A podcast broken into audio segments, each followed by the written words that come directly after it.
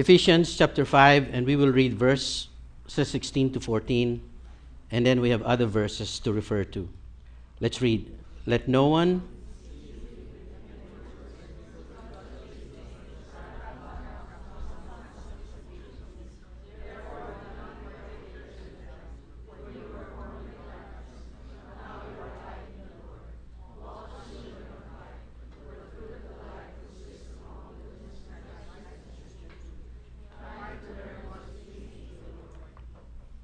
Do not participate in the unfruitful deeds of darkness, but instead even expose them, which are done by them in secret. That all things become visible when they are exposed by the light. For everything that comes visible is light. For this reason, awake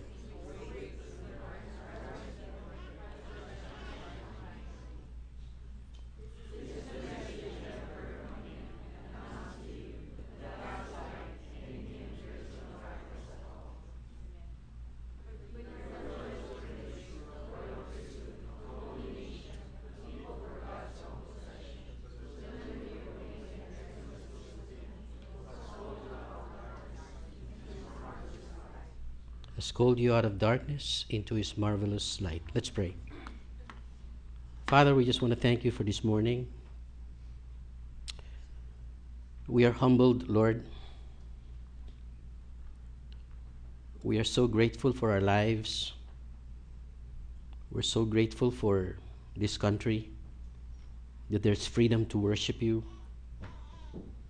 When in fact, in other places, Lord, they have to hide to worship in secret because they don't have that freedom. And here in this country, we have such freedom, and we are just so grateful. And Father, we pray that we will just appreciate this and make full use of it. And as we come here, we offer you our best. We come here not, not to get, but to give to give of ourselves, O God, in exchange for what you have done for us, for what you will do in and through us. Father, we, we just lift up to you this country. This is now our home. And we pray, Lord, that you will continue to move mightily in this country so that this country will, will draw close to you again. Once upon a time, it has been so close to you, but Lord, the times are evil. The things are changing, and this country appears to be moving away from you. Lord, forgive this land. We ask you, we, your children, ask you, Lord, to bless this land. As we live in this land, Lord, help us. Help us, Lord, through our own existence and our own lives to make an impact in this country. We pray for the president and the leaders of this country, O Lord. Continue to reveal yourself to them and make them decide, inspired by your word. And through their leadership, Lord, we will be blessed. So we commit this time to you. Speak to us and don't allow us to leave this change and this place unchanged. Change us through the power of your Spirit. In Jesus' name we pray. Amen. Please be seated. Uh, we're here to keep on sharing with you that the Christian life the Christian life is worth it. We're here to share with you and appeal to you ever so constantly and repeatedly that the Christian life is worth it. That's why we're continuing on this series of being, growing, and enjoying your Christ likeness. You know, many Christians live the Christian life not knowing there's so much to enjoy about the Christian life. The reason why they're not enjoying the Christian life is because nobody, nobody showed them. Nobody, nobody teaches them how to live it in such a way that the Christian life will indeed open up and become an enjoyable life. And, and it is my passion, um, I guess, this, this past few months, I've been consumed by this desire to be able to show people that being a Christian or being Christ like is enjoyable, it's worth it.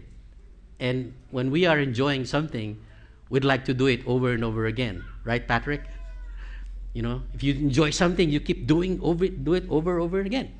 People who play golf, they just keep playing golf because they enjoy it. Okay? And and ladies, you keep shopping because you enjoy shopping, right? And the Christian life should be no different. The Christian life should not be any different. That's why we're saying, you know, uh, the Christian life is actually inspired by Philippians 2 3 to 8. And it's all about what? Selfless humility to the point of death. I've been, I've been sharing this for the past four months with a lot of couples. And I've been asking couples to memorize Philippians 2 3 to 8. Sometimes, nagsusuka na sila, okay? Because I keep repeating that you have to really memorize Philippians 2, verse 3 to 8, because that is the essence of Christ likeness. Because when you discover what Christ likeness is, which is selfless humility to the point of death, I submit to you that you will live a life full of Christ.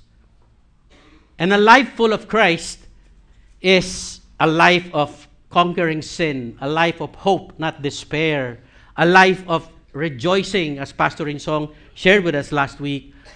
Today, I'll talk about inspiration, not discouragement. Next week, we will talk about success not wasted life, and so on and so forth. And you can actually come up with your own acrostic of the word Christ. Because these are not the limitation, or this is not the list of what it means to be Christ like. There are more.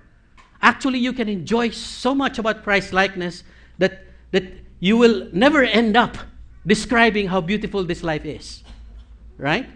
Last week, Pastor Insong talked about the joy robbers, right?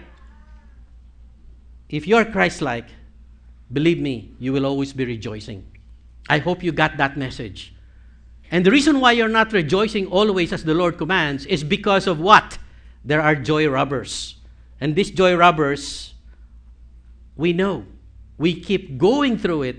And he mentioned three things at the very least one is sin, the other one is sour relationships, and selfishness. You know, when you have all of these things, pulling you down, you will never be joyful in your life.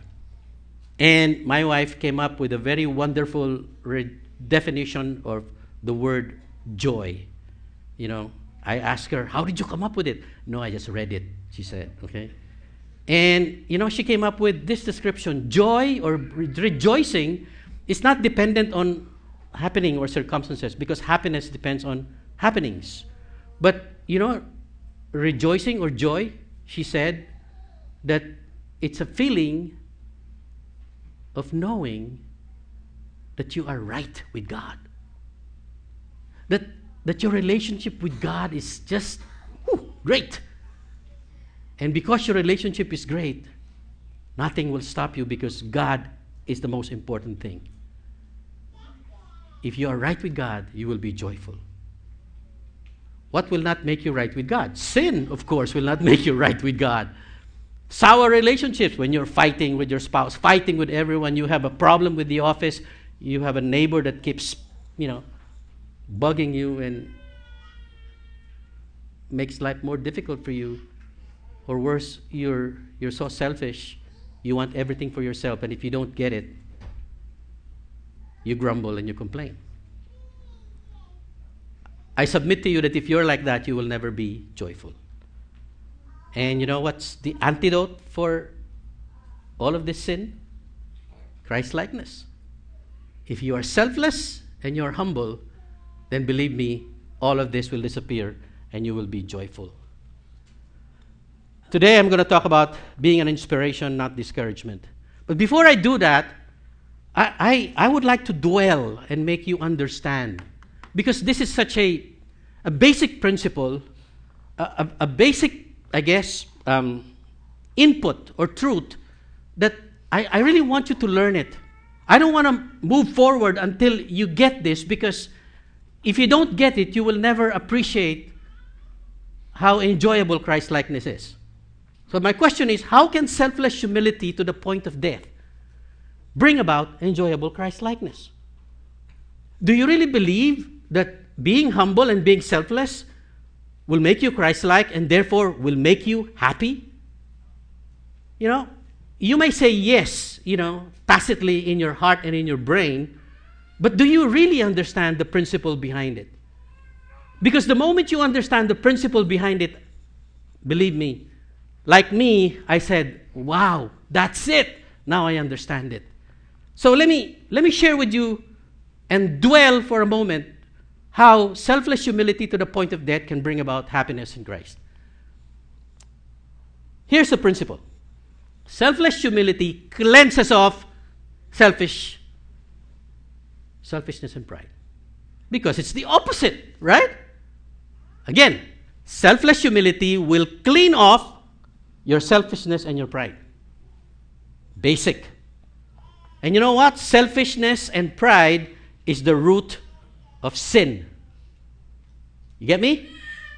Every sin that you know. Okay. Butch, what's your favorite sin? Cannot even answer, see? Addiction, for example. What's addiction? It's a form of what? Selfishness, right? I deserve this, I like this, I need this. And then you sin because it's an addiction. So, if you remove selfishness and pride through the opposite, which what you call selfless humility, then you take away sin, right? Very simple.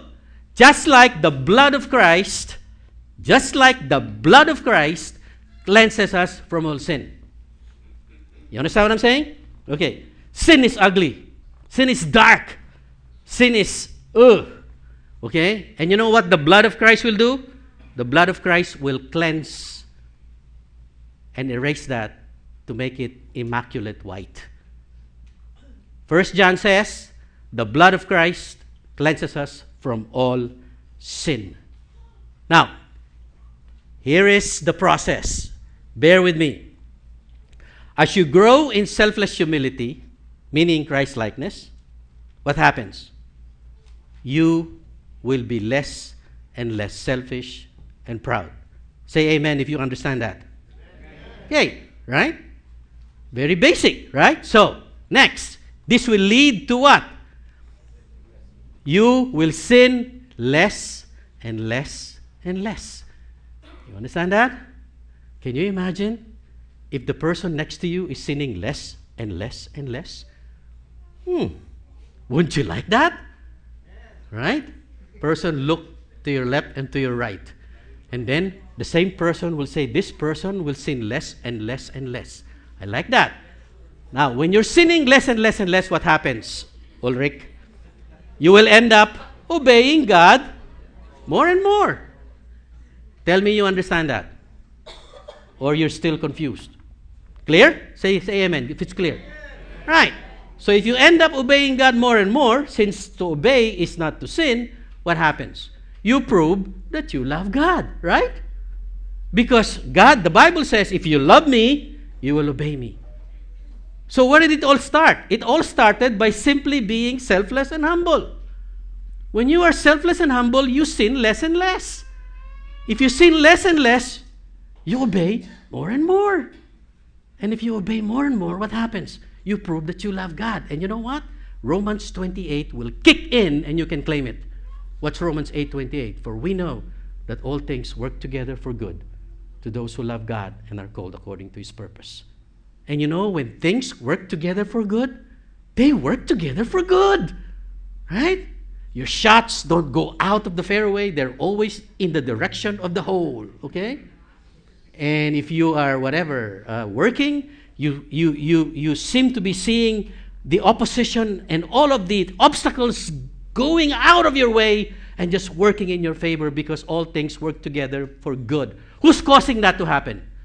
God. Why? Because you love God. Why? Because you're sinning and sinning less. Why? Because you're obeying and obeying more. Why? Because you're selfless and humble It's as simple as that.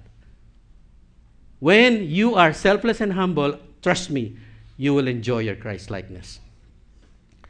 I'd like you to discuss this for three minutes to the person next to you, three by three, and tell me if you understand what this thing is all about. Please go ahead. Okay? Tell me if you understand this thing. Will you really enjoy Christ likeness? I'm not going to proceed until you discuss it. Okay? Come on.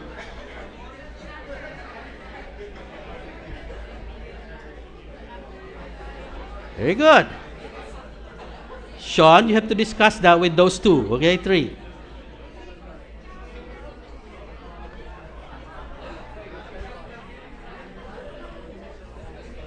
Until you understand it.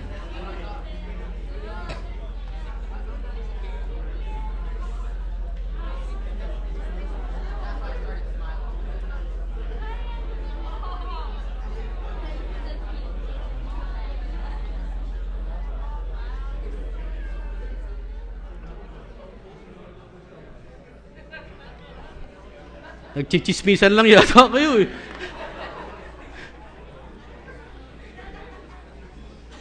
Do you agree? You know, you know, okay, I'm happy. I'm happy. I'm happy. You're talking. Okay. You know, my my conviction my conviction as we go through this thing over and over again is this you will understand that Christianity is so simple. Do not complicate Christianity. Christianity is not a set of do's and don'ts that if you don't do it, you're punished for it. No. Christianity is being, being in Christ, being like Christ. And when you are like Christ and you progress through Christ because of discipleship, then all things will work together for good. And you will love your situation so much. You will love your situation so much, people will look at you and say, Hey, what do you have? I want what you have. It's so simple, guys. And all it takes is to be Christ like. Simple, to be Christ like. A lot of people say, Pastor, ang hirap niya, na? Okay? It's impossible many times. I tell you, it's not hard. It's impossible to give up your rights, to be selfless, and to be humble. But you know what? That is the key. When you turn that key, trust me, all things will work together for good, and you will love God like you've never loved Him before. It's that simple. Christ likeness. This morning I'm going to talk about the I in Christ.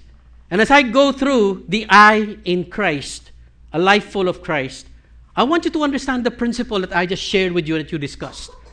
And how, and how, okay, selfless humility will kick in again in this principle of I in the Christ, which is what?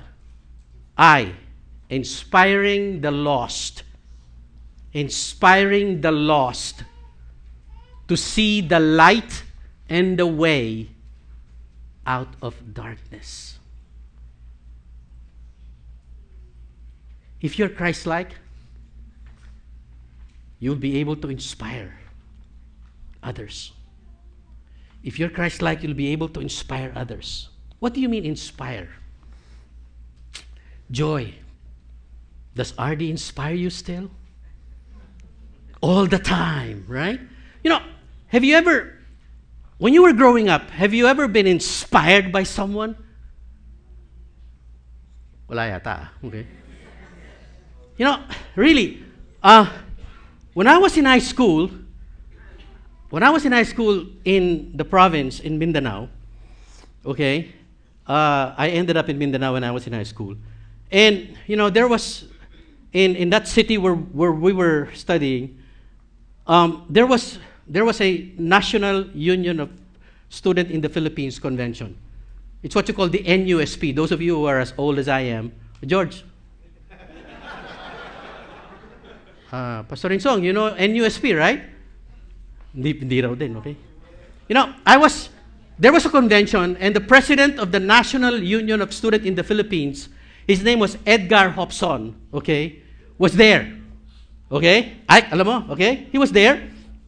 And there was a convention and they were in the house of my friend. They were they were they were in a huddle in a table and they were discussing. And we were just like young then, but he was already a figure. He was a leader of the National Students Union Students of the Philippines.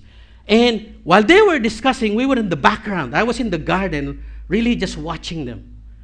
And boy, did they inspire me. Okay? They were, they were seated right there around the table and they were talking about big things that I could not even understand because their English was so deep. Okay? They were talking about they were talking about the drift of this nation. They were talking about what kind of platform. I could not even understand what they were talking about, but I was so enamored by what they were talking about. They inspired me because these are young people, so young that they have big plans for the country. As a matter of fact, they want to overthrow the government. Okay? Because they are what? They were the, the roots of the communist movement. Okay? And but that was not my point. They inspired me. And you know what I did when I got home? Sabi ko, hindi ko naintindihan yung pinagsasabi nila. English. And you know what I did? I was so inspired to learn English so well that I memorized the dictionary. Seriously, I started memorizing the dictionary. That's why my diction and my vocabulary today is what it is. Okay ba? Because, guys, I was inspired. When you are inspired, you're moved to a higher level of performance by someone. So, here I am asking you that if you're Christ like, you will become an inspiration to others.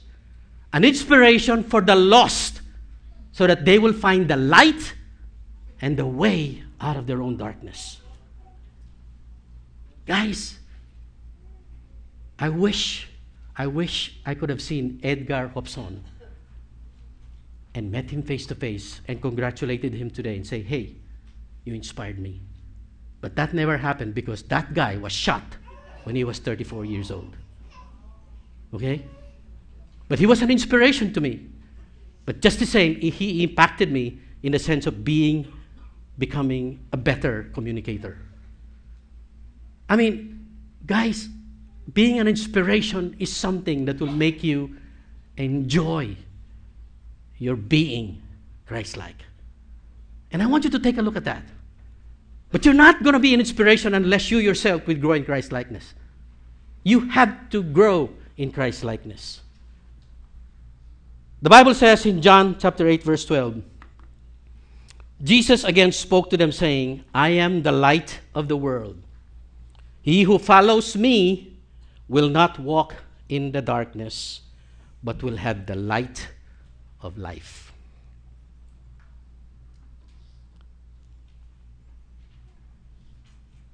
That's dark. People today are in the dark. How many of you have found yourself lost in the dark and could not find your way around, groping in the dark? It's hard, isn't it? It's so hard. And darkness is sin. Sin destroys us. Sin dooms us.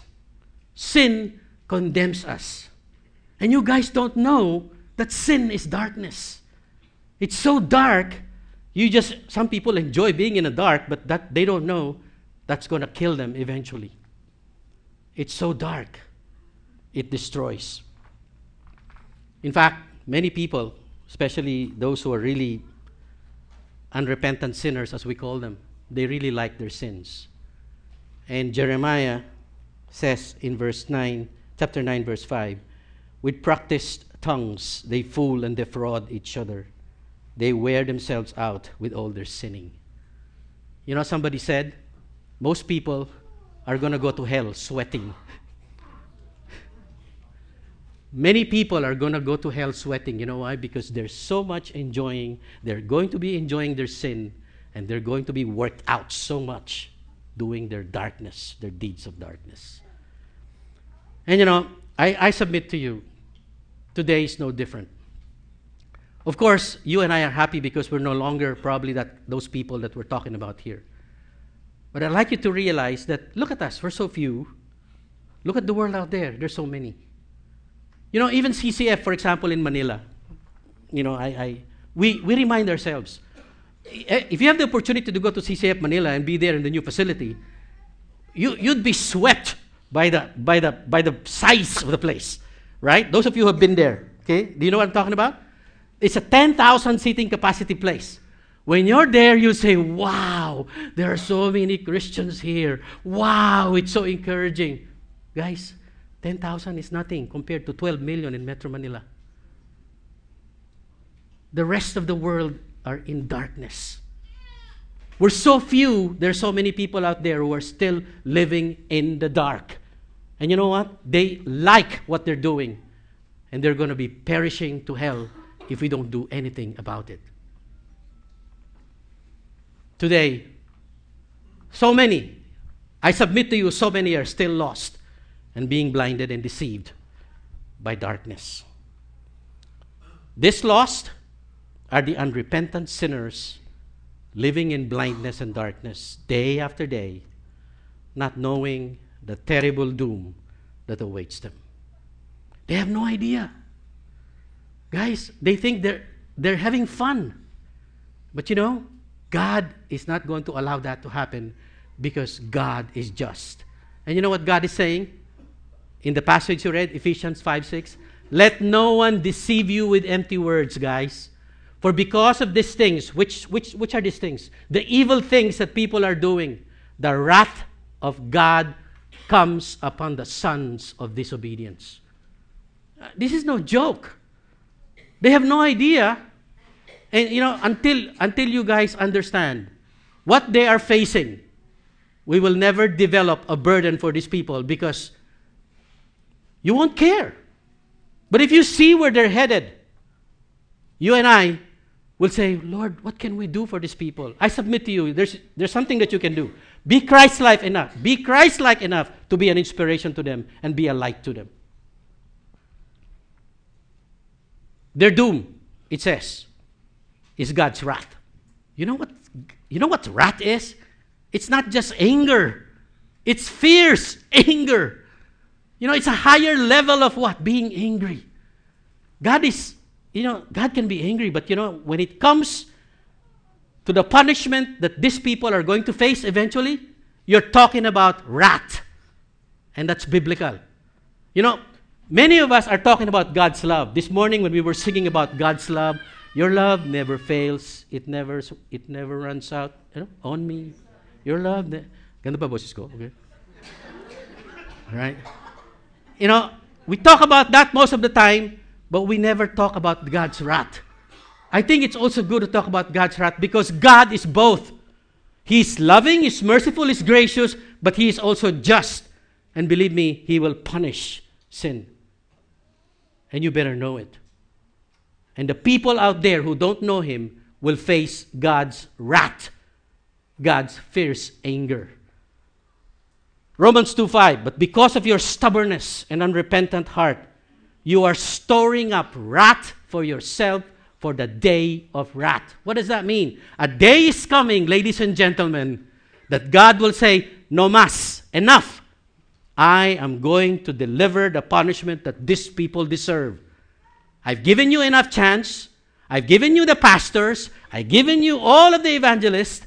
I've given you the Bible. Since you're not reading it and you don't care, enough is enough. My day has come. I'm going to punish you with the wrath. And you know what you call what God calls this? This is righteous judgment. Meaning, I, the God of righteousness, I'm going to punish you with the most severe punishment because you disregarded me. Wow. Until you understand this and until you see this, we will never be inspired to be inspiration ourselves. Hebrews 10:31. Another strong verse. For we know him who said, Vengeance is mine, I will repay. And again, the Lord will judge his people. Verse 31. Man, when I read this, natakot ako. It is what? A terrifying thing to fall into the hands of the living God. Why? Isn't God nice? Isn't God loving and lovey dovey? You know, yes. To those people who repent and to those people who turn to Him and to those people who accept Christ. But to those people who reject Christ, it is terrible to fall into the hands of the living God. That's the warning. It is terrifying to fall into the hands of the living God. It is indeed so terrifying that there are great preachers, great preachers and pastors who spend a lot of time explaining this to people. And one of them is Jonathan Edwards. Jonathan Edwards is a pastor in seventh in the what 16th century, and he wrote or he delivered a message called "Sinners in the Hands of an Angry God." He he was a Puritan preacher, philosopher, theologian. I'm sharing this with you because I want to show you that great pastors have spent so much time making people understand the seriousness of God's wrath. He was the leading intellectual figure of colonial America. I don't even know when that was. He graduated from Yale at the age of 17. He became a preacher like his father and grandfather, and is today considered one of the theological titans, along with Augustine, Luther, and Calvin of the Reformed faith. Sinners in the Hands of an Angry God was a sermon during a time called the Great Awakening when revival was sweeping the continent and thousands were coming daily to Christ.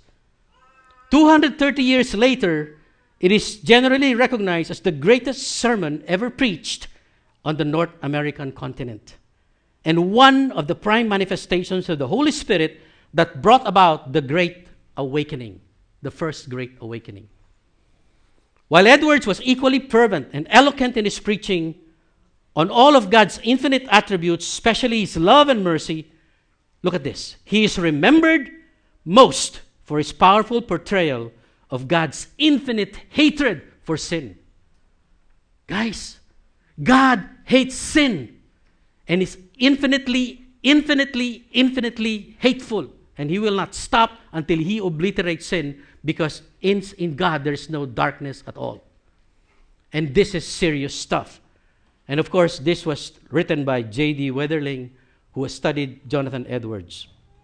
What does it mean? What does it mean, sinners in the hands of an angry God? It means this that the judgment of God upon the sinner, look at this, will be more terrible and painful than anyone can comprehend. You might say, ah, exempted na tayo dyan. Sure you better be sure you are exempted. And as you're seated here, you better be sure that you belong to Him. Because so many people say, Oh, I go to church. I'm part of a D group of Pastor in Song. You know, I memorize scriptures too. And I give my money to the church. But does that make you a Christian, really? You know, I submit to you until you grow in Christ likeness, until you bear the fruit of being a true Christian, I submit to you, you can never tell your Christianity until it's proven by your fruits. And the sinner who is not regenerated, the sinner who does not come to Christ, will be facing a terrible and painful punishment. You know, this is not an easy message to share. But I'm sharing this with you so that you will have the, the desire to see that there is a need for us to do something and inspire others because others are facing this situation if we don't do anything about it. And guess what? This may be the very person who are right in our households. This may be the very person who are closest to us and those whom we love, unless we make sure that they really are of Christ. The unrepentant sinners face terrible judgment. Time is short for the unrepentant. God's wrath is overdue and will come suddenly and unexpectedly. You better believe that. That was the message of Jonathan Edwards, and it's the same message that the Bible is telling us today. And you know what? It is only, it is only God's free choice that those punishing hands are held up. God is raring to give those hands to just destroy the sinner.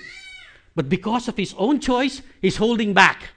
He's extending mercy to provide people another opportunity for sinners to repent. And you know, believe me, it's not a matter of if, it's a matter of when. It's a matter of when God will just unexpectedly end up this world and say, Enough, I'm coming back. Those who are with me are going to be with me, and those who are not with me, boom, punishment. Fearful punishment that you cannot even imagine. Deuteronomy 32 35. It is terrible thing to fall into the hands of an angry God. This is what it means vengeance is mine and retribution. In due time their foot will slip, for the day of their calamity is near, and the impending things are hastening upon them. You know, can you imagine? Uh, have, you, have you ever stood in a place where it's so slippery?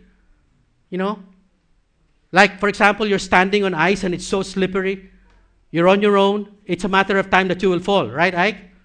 You don't need anybody to push you. You'll just fall. You slip because it's slippery. And you know what God is describing? People who keep sinning and sinning and are not, unrep- are not repenting, they're like standing on a place which is slippery. And in Psalm, God says the same thing. The psalmist says, Surely you set them on a slippery place. You cast them down to destruction how they are destroyed in a moment. They are utterly swept away by sudden terrors. Guys, if you're walking on a slippery slope, nobody needs to push you. you will just fall on your own. That's the kind of situation that sinners are facing in the hands of an angry God. And it's only God who's preventing them from falling at this point. For what reason? To give them a chance, guys, to give them a chance to give them a chance. Matthew 6 Matthew 10:28 says, "Do not fear those who kill the body, but are unable to kill the soul, but rather fear him who is able to destroy both soul and body in hell." Look at look at look at the pronoun him. It's capitalized. Who is that? Who is that? God. You know, the Bible says, do not fear those, those criminals who can shoot you and kill your body. Oh, don't fear them. They're nothing. You know whom you should fear? Fear God, because God can cast you to hell. And that is the meaning of what? Sinners in the hands of an angry God. Guys, until we understand this, we will never we will never be uncomfortable or we will we will never be moving out of the place where we are to do something about it. You know, RD, Alex, you know, there is a personal joke between me and RD. Alex is a guy whose destiny will be this. I'm sure of that. But I'm asking RD, RD, you don't like him, but look at his destiny. You know what? You can do something for him so that he may not even have to fall into this kind of thing. Wow. You know, somebody rendered an artistic drawing of, of Jonathan Edwards' sinners in the hands of an angry God. And this is the picture. The hand is God, there is the sinner hanging on, okay? And the sinner is likened to a what? A, a, a bug. What do you do with a bug? You cast it, right? You know, that's how God looks at sinners who don't repent. They're like bugs, and He wants to cast them into the fire. But you know what? He's holding them and waiting for the time and giving us giving them the chance to repent because it's really ugly and fearful to remain in the hands of an angry God. And here's another description. Because of the because of the hardness of the heart of people, uh, the the the artist rendered the, the sermon of, of, of Jonathan Edwards this way. Um, the one on the left is the heart, okay? Pangit na heart, okay? And there's the arrow, the bow and the arrow. The bow of God is already stretched. And he's holding the, the arrow like this, and he's actually trembling and controlling it because he's holding it back.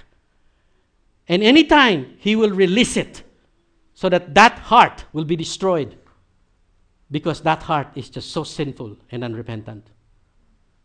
This is the picture that that artist rendered when he listened to the message of Jonathan Edwards, Sinners in the Hands of an Angry God. Why not? You know, it says, For they are, for they are a nation lacking in counsel, and there is no understanding in them. That's why God is so angry. And Deuteronomy 32, 20, 22, 32 to 20, 33, For their vine is from the vine of Sodom and from the fields of Gomorrah. Their grapes are grapes of poison, their clusters bitter. Their wine is the venom of serpents and the deadly poison of cobras. That's how ugly sin is in the eyes of God, and that's how God hates it and He wants to destroy it. Guys, God's wrath. God's wrath is so ugly, it's so terrible that sinners in the hand of an angry God has no choice except to cry and say, I don't know, I cannot even describe it. And I want you to see that. Not for yourself, but for the people around us whom you love, who may be destined in that direction. And my desire is for all of us to become an inspiration for those people. Because if we are just able to inspire them to move from darkness to light, I'd be the happiest person in the world. Wouldn't you? Have you ever led someone to Christ? Raquel, have you ever led? Yeah. Isn't it the most wonderful feeling? Because you know that they're not going to go through this judgment. You know that they're not going to go through these terrible, terrible consequences. And you'd be jumping for joy. In fact, the Bible is saying there is a lot of joy in heaven from one lost sinner. That's why there is rejoicing in the heaven for one lost sinner. You know why? Because they know. They know that that soul is not ever, ever going to go through this punishment that God has for them. Darkness, it's so dark for these people. And they like to stay there. And you know, I submit to you, if they can only find one ray of light, just one ray of light, they will find the way to the light to be delivered from darkness and away from the hands of an angry God. And I think that is something that we can all pursue in all earnestness and in all sincerity. You know, it's likened to it's likened to a true story. There was a fire in England in a building, and everybody was like, you know, in danger. And there was this group of people in a, on the floor they were together and they saw the light. They headed towards the light to get out of the burning building. But unfortunately, a billow of smoke, dark smoke, just entered the hall and covered that light. And you know what happened to them? Instead of finding the way out, they went to another place where there's a real fire and they're all dead and they were all consumed by the fire. And you know, somebody said, if only they had found one ray of light they would have lived. One ray of light. Guys, and that one ray of light can be you and me when it comes to these people who are perishing. And I want you to see. I want you to see that. That's why I have a passion for, for, for discipleship. I have a passion for, for being able to show people that we are the only hope of the people out there. If the people will not see the light in us, where else can they see it? In fact, if we are darkness ourselves, they'd say, pareho lang pala eh. Wag na. Well, we're not perfect. But that's exactly why discipleship is so important. Discipleship will make us more and more like Christ to become the light for the people out there who are perishing. Ephesians 5 8, it says, For you that's us. were formerly darkness, but now you are light in the Lord. What's the Bible asking us to do? Walk as children of light. You know, light. You are light. Walk as children of light. Inspire people. Walk as children of light. Inspire people. What does light mean? Light in the Bible has two meanings. The first one is it refers to truth. It refers to the intellect side. When, when we say light, we mean the truth. You know, the truth will shed light. And it is the opposite of lies. Okay? Versus lies, which is darkness. So, light is truth versus lies, which is darkness. Light means holy, living, doing good and right, versus sinful living, doing bad and wrong. So, light refers to truth. At the same time, light refers to practice. Okay? What goes into your head becomes what you do. If light goes into your head, then you will walk as children of light. If darkness is flowing into your mind and you are blinded, then you walk according to blindness and according to sin. And the Bible says, You are light, walk, inspire others.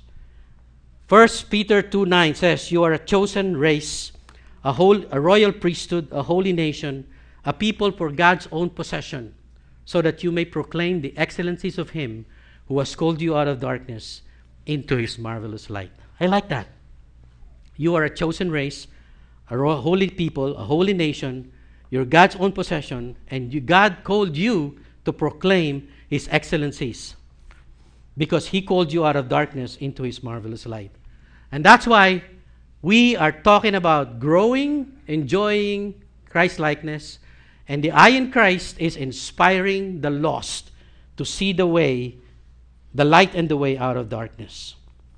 1 John 1 5. The message, this is the message we've heard from him and announced to you that God is light, in him there is no darkness at all. If we say that we have fellowship with him and yet walk in darkness, we lie and do not practice the truth. But if we walk in the light, as he himself is in the light, we have fellowship with one another, and the blood of Jesus, his son, cleanses us from all sin. I like that. You know, to walk in the light means to be disciples of Christ. That's why we're all about discipleship. We're serious. You cannot become, you cannot walk effectively in the light if you are not a true disciple of the Lord Jesus Christ who is cleansed. Remember? You know, if you are selfless and humble, it will wash away selfishness and pride. And you will sin less and less and you will be cleansed. Matthew 5 14 to 16. You are the light of the world. A city set on a hill cannot be hidden. Nor does anyone light a lamp and put it under a basket, but on the lampstand, and it gives light to all who are in the house. Let your light shine before men in such a way that they may see your good works and glorify your Father who is in heaven. Can you see this picture? If you are the light and then you're going to cover it with a basket? Not good, huh? In fact, the Bible is saying we should not be we should not be living as lights in that manner. The Bible is saying we should be like a city set on a hill. Because if you are a light and you're a city set on the hill, everybody will see you. So, guys, let it shine. Shine brightly. Let, let your, your Christ likeness shine. Because that will inspire the lost, and the lost will see the light, who is Jesus the lost will see the way, who is Jesus, out of darkness into his light. Walk in the light. How do you walk in the light? Number one, first of all, know the contrast. Know and declare how great and desirable your position is in the light versus ugliness in the dark. if, if you are in the light, I mean, you should appreciate what you have, right? And you should tell people, hey, look at what I've got. You know? And people will say, oh, yeah, for you to be able to walk in the light, you have to appreciate where you are. You are not in darkness, you are in light. You are exposed. You know, I remember the I remember the story of uh, of of, of uh, Vilma last Sunday. Okay, um, uh, it's about a travel agency who who I guess helps people when they want to get a visa. Okay, uh, uh, uh, what do you call that? a visa for going to the United States. Okay, and and um, I want to show you the importance of of of being in the light versus being in the darkness. And I, I, I just caught that joke that she was talking about. And there's this travel agency who is like saying that you know you whenever you buy a ticket for the United States, they ask you, "Do you have a visa already?" You know, oh, not yet. Oh, I am telling you because there's a consul officer there who is uh, very. You, you better be careful because you know, before you go to the to the embassy, you better be sure that you are maputi, hindi maitim, okay? Magpaputi ka muna, okay? Kasi, you know, if you are maputi, you have a better chance of being getting the visa than your maitim, okay? So, uh, uh, so there's there's this there's this joke in the in the in the uh, travel agency when people come, oh yan, pwede ba yan? Okay? uh, then they will say, ah, hindi pwede. Translation, translation, okay? English, English. Um, uh, this, this is it? Is it it?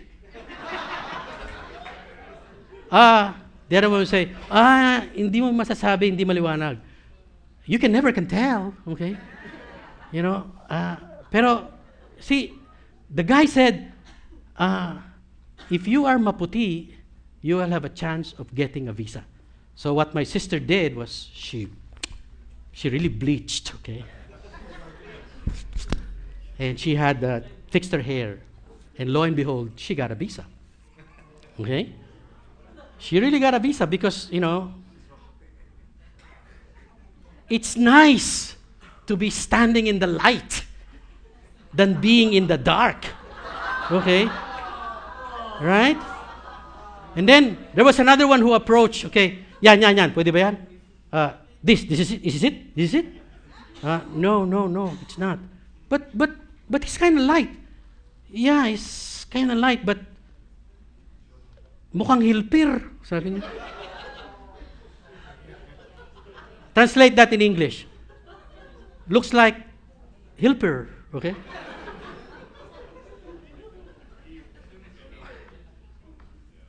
I just want to show you that you're better off in the light than you are in darkness. And if you know and you appreciate where you are, you will be able to be you'll be able to say, "Hey, I am proud of being in the light. I'm not in darkness. I'm not in sin. You know, you better you better desire what I have." Or something like that. And you will get your visa too, okay? Number 2. Number 1, know and declare how great and desirable your position is in the light versus ugliness in the dark. And then number two, show the fruit of light in you. Really? There's a fruit of light in us? Oh yeah. Okay, let's let's talk about the fruit in light. Okay, sorry. Uh, okay. Verse 9 For the fruit of the light consists in all goodness and righteousness and truth, trying to learn what is pleasing to the Lord. So here lies the fruit of light. You know? Oh, being in the light has a fruit? Yeah. What are they? Three things. Number one? Number one? Hello. Number one? Goodness. Number two? Righteousness. And number three? Truth. So, we are supposed to manifest the pleasing fruit of light in us. So, number one, goodness. The Greek word being used in the Bible, as you take a look at this passage of Scripture, is not, is not really kalos. There's, there's a word of goodness in, in the Greek called kalos. It means without defect. It's not referring to that kind of goodness. Okay? It, there's another word called krestos, meaning good for something. You know, if, if, if, if, if, if this is something that you can use to open up something, then this is krestos meaning it's good for something. But that's not what the Bible is talking about. The Bible in this goodness is the agathos, okay? Meaning moral excellence. The word that is used here by the Apostle Paul is agathos, meaning moral excellence. I think you can be all of the above. You can be without defect, yeah, just like me, without defect. Okay. Christos, good for something, and agathos. You know the word Agatha, Agatha Christie? Yung pala yun. You know, the name Agatha was taken from this word agathos, means moral excellence. So if you're good, what you need to do is to let your goodness shine. Meaning what? Your your moral, your overall moral influence or excellence over the person. Right? And it's addressed to other people. You let your goodness shine, your, your positive moral influence on the person. That's what goodness is. Number two, righteousness. What is righteousness? Being right with God. That's, this is what my, my wife was saying. You know, if you are right with God, you know, show it. It will show that you are obeying God, and the best way for you to show that you are right with God is to become more and more like Christ. To become selfless and humble to the point of death. And then the truth. What's the truth? The truth is integrity, meaning I am what I say. You know, if you if you want to shine brightly to people, you have to show them your goodness, your moral influence over people, and then you are you are to show them that you are you are abiding by by the commands of God and you're following them. And then more importantly, there is integrity in you, meaning you're honest. What you say is what you do. And when you do that, you will shine brightly. Okay? You will shine so bright, it will influence other people. And then in verse 11 it says, Do not participate in the unfruitful deeds of darkness, but instead even expose them. For it is disgraceful even to speak of the things which are done by them in secret. But all things become visible when they are exposed by the light. By the light. For everything that becomes visible is light. For this reason, it says, Awake, sleeper, and arise from the dead, and Christ will shine on you. You know, I discovered if you and I are going to walk in the light, we're going to expose the deeds of others which are in darkness. And when you're in the light, you're not supposed to keep on sinning. That's why we talk about being discipled towards Christ likeness. As you continue to become more and more like Christ, you will sin less and less. And as you sin less and less, you're actually exposing the deeds of people who are in the dark. You know what I'm saying? It doesn't mean that we will not sin. Guys, look at me. You will still sin. But you know, when you sin, you are in the light. When you sin and you are in the light, you will see it right away. Versus when you are sinning and you're in the dark, you have no idea. You're getting deeper and deeper in sin. But if when you are a Christian and you're being discipled, the moment you become selfish, you know right away. You will know right away. You know why? Because you're exposed in the light. And what you do is you correct it right away. And then your brother who is in the light will, will, will look at you and say, RD, okay, RD, okay, Joy, Ulrich, Pastor, okay. Pati ikaw, pastor. Okay? Oh, okay, okay, okay, okay, okay. See, we're not perfect. But you see, when we do something wrong, because we're in the light, when it is exposed, we accept it right away. Versus when it's in the dark, nobody knows. You keep on doing it and doing it and doing it and doing it until you face Judgment Day. Yes or no? Would you rather be in the light? Would you rather be in the light? Yes. If you're in the light, then expose the light. And you know what? There is an admonition here in verse 14. For this reason it says, Awake, sleeper, arise from the dead, and Christ will shine on you. This is the challenge for us. So many people are dead out there. And unless we shine, and unless we influence them with our own light, they will remain in the dark. That's why the challenge for us is I am the light.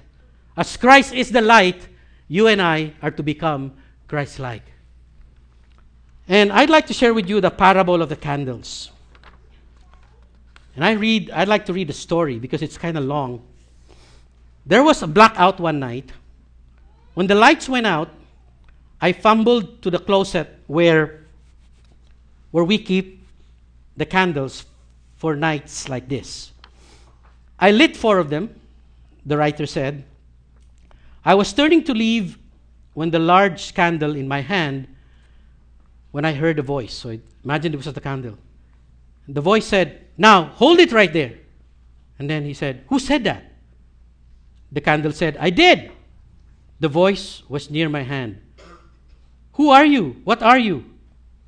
I lifted up the candle to take a look, and there was a tiny face in the wax. Don't take me out of here, the candle said. What? I said. Don't take me out of this room. What do you mean? I have to take you out. You're a candle. Your job is to give light. It's dark out there. You have to go out there. The candle said, But you don't, but you can't take me out. I'm not ready. The candle explained with pleading, pleading eyes. I need more preparation. I couldn't believe my ears. More preparation? Yeah, I've decided I need to research this job of light giving so I won't go out and make a bunch of mistakes. You'd be surprised how distorted the glow of an untrained candle can be. Okay? All right, then, I said. You're not the only candle on the shelf anyway. I'll blow you out and I take the others. But right then, I heard the other voices. We aren't going either. I turned to the other candles. Are the candle you are candles and your job is to give light in dark places. Well, that may be what you think, the first one said. You may think we have to go, but I'm busy. I'm meditating on the importance of light. It's really enlightening. You and you, other two, I ask, are you going to stay too?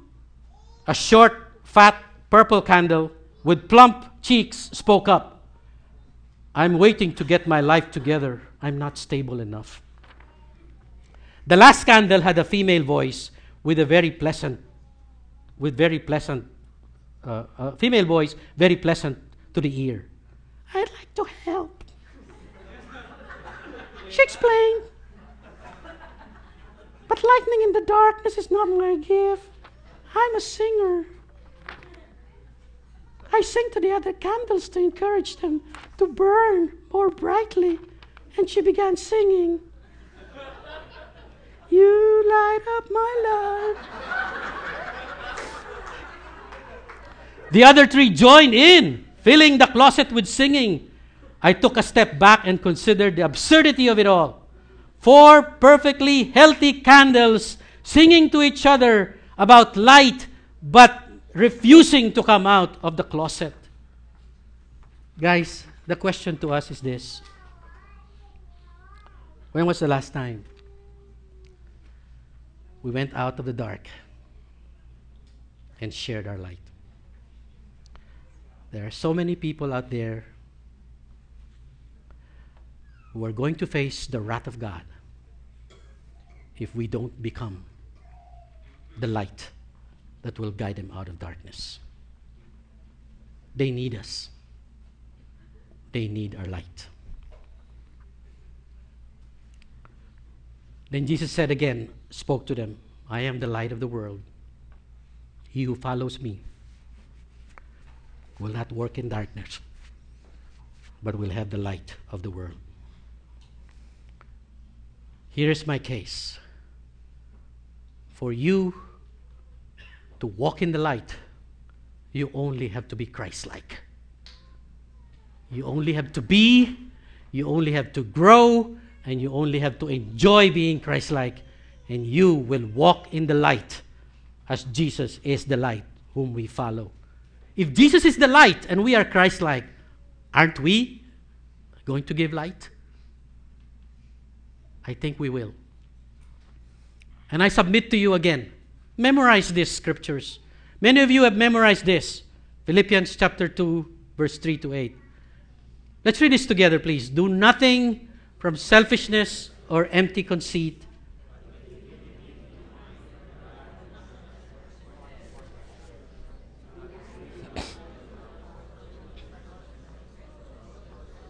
Have this attitude in yourselves, which was also in Christ Jesus, who, although he existed in the form of God, did not regard equality with God a thing to be grasped, but emptied himself, taking the form of a bondservant, And being made in the likeness of men, being found in the appearance as a man, he humbled himself by becoming obedient to the point of death, even death on the cross.